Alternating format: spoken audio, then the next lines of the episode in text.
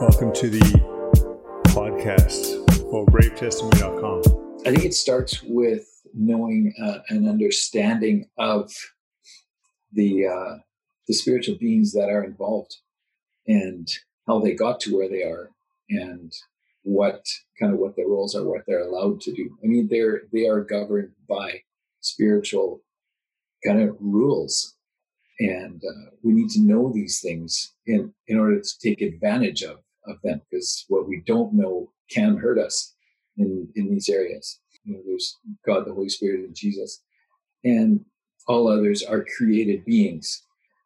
I don't know all the details of. We don't know all the details of how the spiritual beings were created. From what I understand, the the angels were created first, and they were. They had more um, independence, I think, than uh, than they do now to begin with. Because when you look at the the, the biblical record, there was the angels had a choice to whether to serve God or not. Actually, Lucifer decided not to. He wanted to put himself first, and he refused to give God uh, his place as supreme commander leader.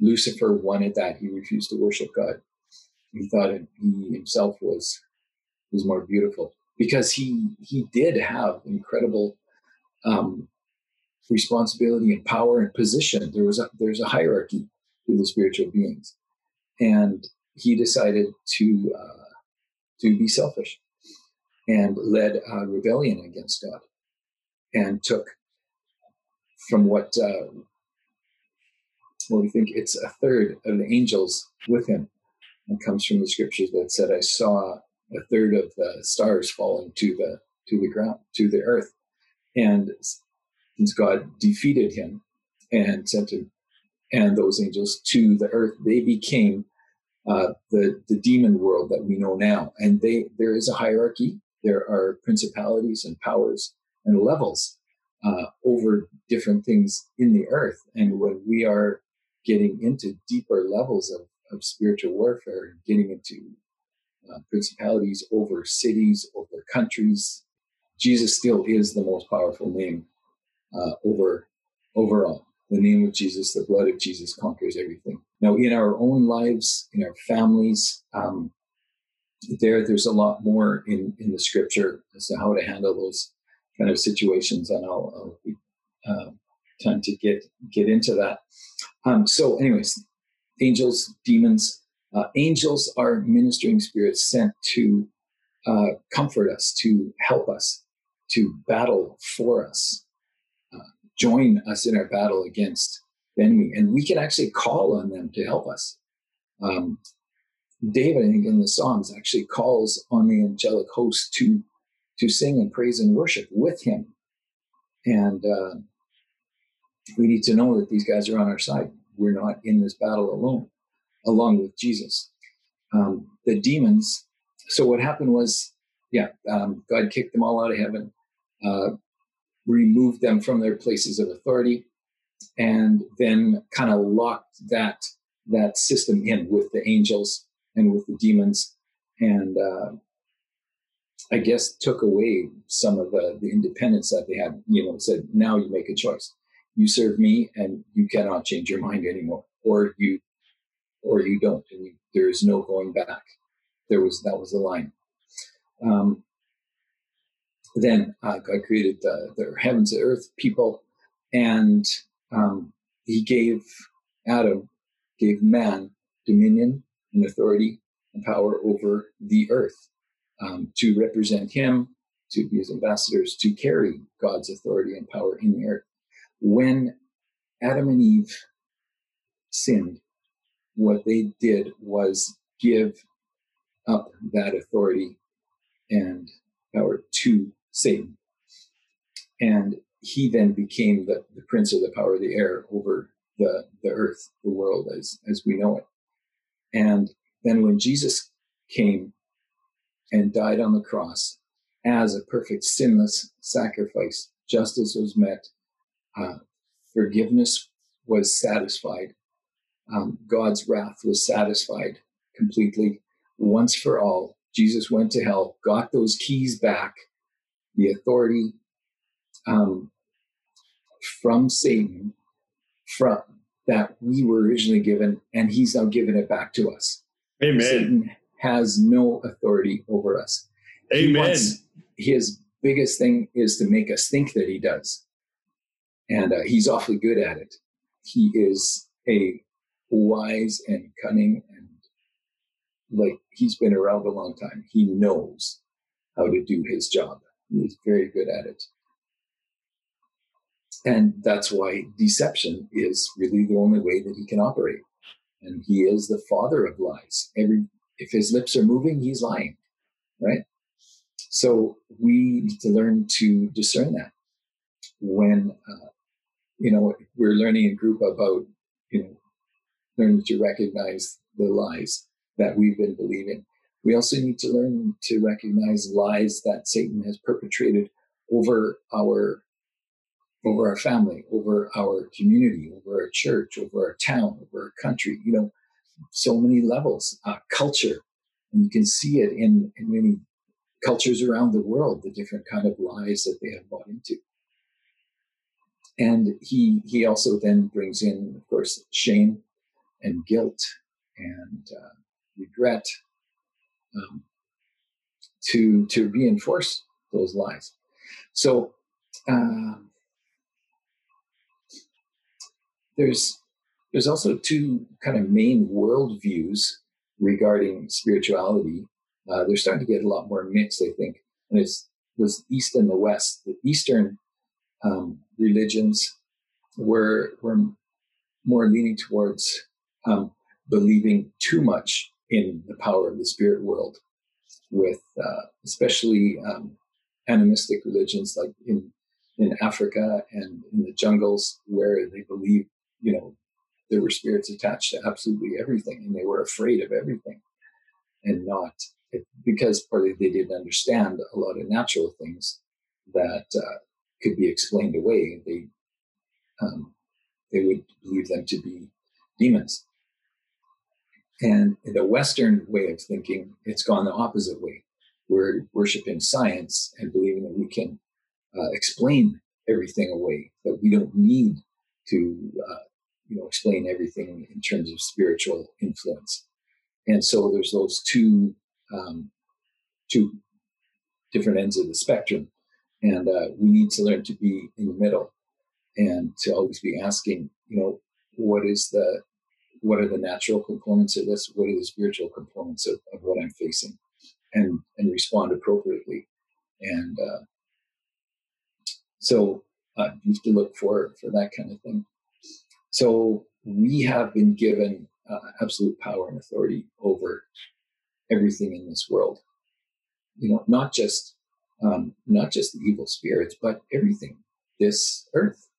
Like I have a friend who uh, was out for a walk, and this dog started, you know, growling and advancing on him. And he was just like, "In the name of Jesus, come here and lick my hand." Dog did it. He was fine. You know, we do have that kind of authority over this earth. We don't think of using it in that way, uh, but that's kind of kind of cool. Um, I think well, what what Graham was even saying to us earlier, the only things that Satan can do to us are what we give him permission to, and that that comes from um,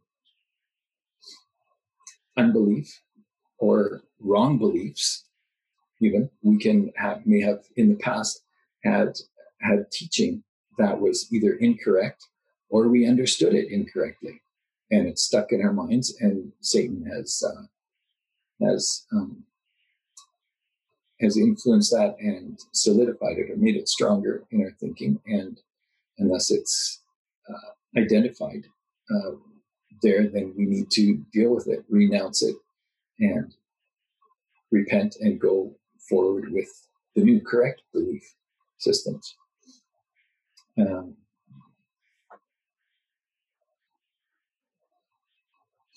it's it's not um, and in the end it's it's not a power struggle between us and and the spirit world either the spirits of darkness. It is it can be more characterized as a truth.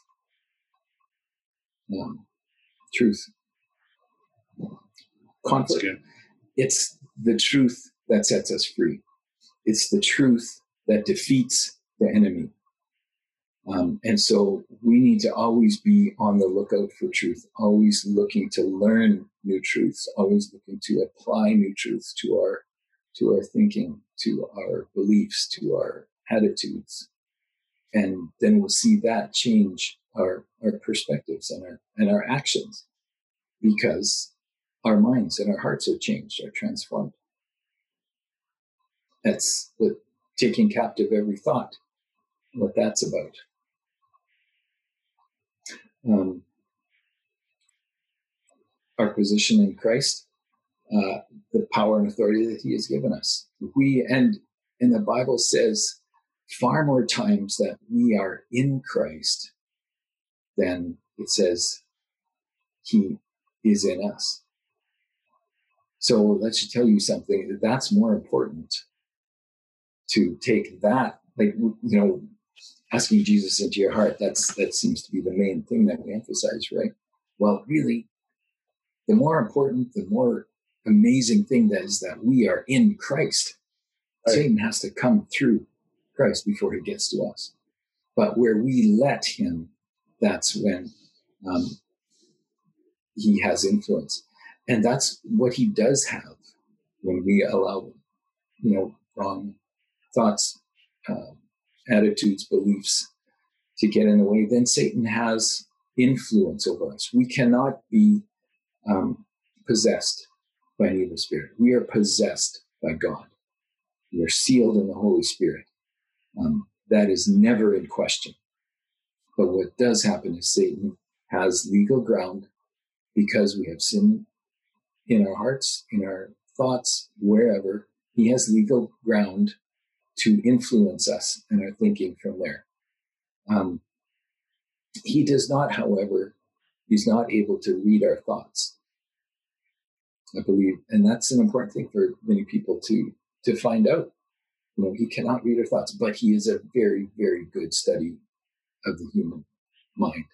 Sure. So he, you know, he, he can tell by what just the things you're doing, what you're thinking. But he can, he is he can influence our thoughts. He can place ideas and thoughts in our minds. Like just think of when you've had, you know, a thought crosses your mind and you go, wow, where the heck did that come from? Right? That didn't come from God. Right. So um, there's a good, very good chance it came from the enemy. And you can take that thought captive. Yeah. And not, you don't have to believe everything you think. You don't have well, to act on everything you think. Yeah, some people, you know, say they don't have a filter. This everything that comes into their head comes straight out their mouth. Well, you don't have to be that way. Right. So um, then recognizing when when Satan has a foothold, starts influencing thoughts and really hammering away at one area in your life, and this is what we're all are facing or have faced with addictions to porn or drugs or drugs will have a, a physical component. Actually, porn will have a physical component to it. You know, the the hormones and the adrenaline that comes with it. There's a physical part to that addiction, right?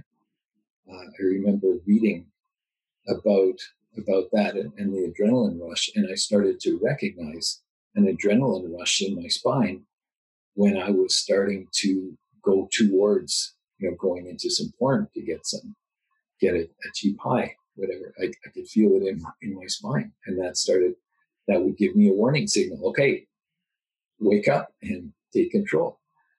Um, so anyway satan will keep hammering away at one area until it becomes a stronghold and that is like a, a mindset that is devoid of hope of any change in, in that area of your life.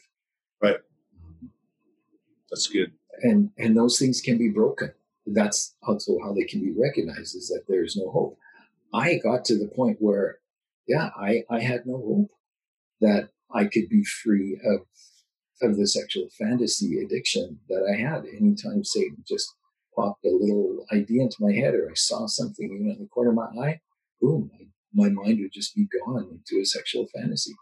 And I was, I had pretty much, I lost hope that that would ever change. But then I learned these mechanisms and I learned also that we can speak directly to the spirits of darkness. Jesus did, obviously, on earth, so we can too. And how to do it, not presumptively, but with with knowing our our power and authority and position in Christ, recognizing the deception that we're facing, that we're fighting, and uh, we we were taught this uh, yellow card thing, where in it um, it just gave a couple steps of uh, speaking directly to the spirits of darkness, confronting them, um, naming what they are, you know, spirit of lust, spirit of lying, spirit of uh, whatever it is, spirit of pornography, um, stop and listen. And we would use it, use some scripture because God's word is living and powerful. It's the sword of the spirit. Come on. It's, it's like we were just, you know, cowered in a corner, getting beaten and beaten and beaten. And you take some scripture and a sword and you start waving it around, and all of a sudden you find out you can lift your head because you resist and you will flee. Amen. Resistance with the word of God is important. It's powerful and active. And um, not only, like it says, cutting ourselves down to the core, but cutting the enemy down as well. It's good. Um, and it doesn't have to be, it, it, it helps us if we find a scripture that really speaks to that problem we're facing, but it doesn't have to be. I mean, any scripture is powerful. And it doesn't have to be word for word, you know, perfect either, because it's, it's a translation, anyways. What we use in English. So I would say knows actually knows the word better than we do. So uh, he knows when we're using using it against him. So using some scripture, claiming the blood of Jesus and the power and authority of Jesus, yeah, over the enemy, and then um, telling them to leave in the name of Jesus. Take your influence, take your crap, and leave me now in Jesus' name. And then, um, and then we would uh, ask the Father to fill us, fill that space that the spirits of darkness have left with, you know, whatever it is that is kind of the, the antidote love, peace, joy, you know, maybe some fruit of the spirit to replace because we want that to replace and displace the work, the, the space. We're taking ground back. Come on. We're reclaiming surrendered ground. And, you know, putting up a stake in the ground saying, We've taken this back. And you are not allowed to be here again. Now he's going to come back and test you to see if you really mean it. Yeah. Or to see if, you know, uh, yeah, are, are you sure? Did God really say? That was his original line, right? In Genesis, did God really say? And we go, yes, he did. It's right here. And continue to, and then um, renounce any effect that your, you know, of, of that darkness that had, had been in your life.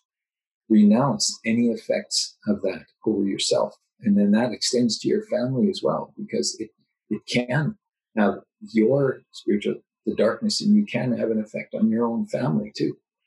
Um, and so you, as we break those strongholds, it also breaks strongholds over our families. Um, whether we're fathers, whether we're brothers, uh, you know, different levels, even as as kids. Um, so, anyways, that's uh, another area of spiritual warfare would be what to wear to the battle. Ephesians is giving gives us uh, spiritual armor, and I remember you know, always thinking of the, you know, the shield and the, the breastplate and the shoes and the belt and all that. And when I was going to teach this this Sunday school lesson, I was I was just struggling for a way to really get that to to be meaningful to me. And God told me to just turn it around. I take faith as my shield. I take truth as my is that the belt? Yeah. Um, I take um, salvation as my helmet. And so then you're thinking of, of the actual concept, the truth, rather than the, the physical representation. And I found that really helped me to, to apply those things because I could picture, you know, my salvation as my helmet, guarding my thoughts and my mind in Christ Jesus. I can picture the truth, um, binding together all the things that I've learned and experienced and, and the growth. And my faith is that breastplate that shields me from, faith is the shield, shields me from the arrows of the enemy. And I found that kind of, I found that really helpful. And, uh, and there's there's people who say you know we have to put on our spirit our spiritual armor every morning and that's a good thing. And then i remember a teacher said you know, one elderly gentleman who said i sleep quite well in my armor thank you. So i don't know. I i confess i don't put it on every day but when i think of it then i do. And uh, i i don't i don't want to put any you know concern or guilt on anyone for not doing it but just encourage doing it often, reminding yourself of that armor that we have. Um, remembering that, and Jesus has us covered by his blood. It's good. Uh, a couple examples in, in my life, like where I talked about the that stronghold of of addiction to sexual fantasies.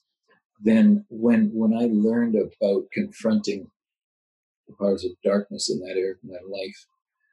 I did it that the night that we had learned about it. Cindy and I were driving home from Saskatoon. We had about a 45 minute drive that we took every Sunday night to go to these classes. And we both, we were talking about this and, and I confessed to her the level of, of bondage that I was in. She knew I struggled, but she didn't know the level to which I did and that was hard for her to hear too. She didn't um, really show it so much as at the time, but she's told me about it since, and and I'm glad that she was strong at, at that time to you know to be able to listen and because we were learning this um, together. It was a really cool time in our in our life, and, and she had things that she was confessing to and, and getting freedom from. But so when uh, you know I confessed that to her, and then I took out the yellow card and I went through that in you know renouncing or telling the, the spirits of sexual fantasies to to leave me and, and all that. Went through that, spoke to them and prayed and, and all that, and I I didn't feel any different, but I said to myself, "This is real," and I believed it. And and I, I got myself several verses that uh, applied to the to the situation. And when whenever the temptation came back, and and I knew I was going into a spiral, and sometimes I would make it, you know, I'd go in part way and and then remember, and I would apply those verses again, and I would use the yellow card again, and it was about a month later that I realized that the power of those temptations had dropped to almost nothing. The temptations were still coming, but I had very little trouble um, recognizing them, capturing that thought, and defeating it So good. in Jesus' name. And I thought, wow, this is what it means to have freedom freedom from the power of sin over me and uh, yeah, that was that was really powerful. And that was the real start of a, a change in my life, getting out of that cycle of of uh, despair and hopelessness. And we've used it and we've taught our kids to it. And we've seen them use it several times with some amazing results. I like what um, Bill Johnson says. Uh, he doesn't spend a lot of time thinking about the, the devil. It's mainly uh, taking the time to draw a bead on his forehead, you know, take him out and go back to following Jesus. We need to keep focusing, keep our focus on Jesus because that's, um, if, you know, it can be just as bad if you're looking for demons behind every bush. You're, you're totally distracted and tied up by spiritual warfare. And then Satan takes advantage of you and that keeps you totally distracted from growth if you're just on the defensive all the time.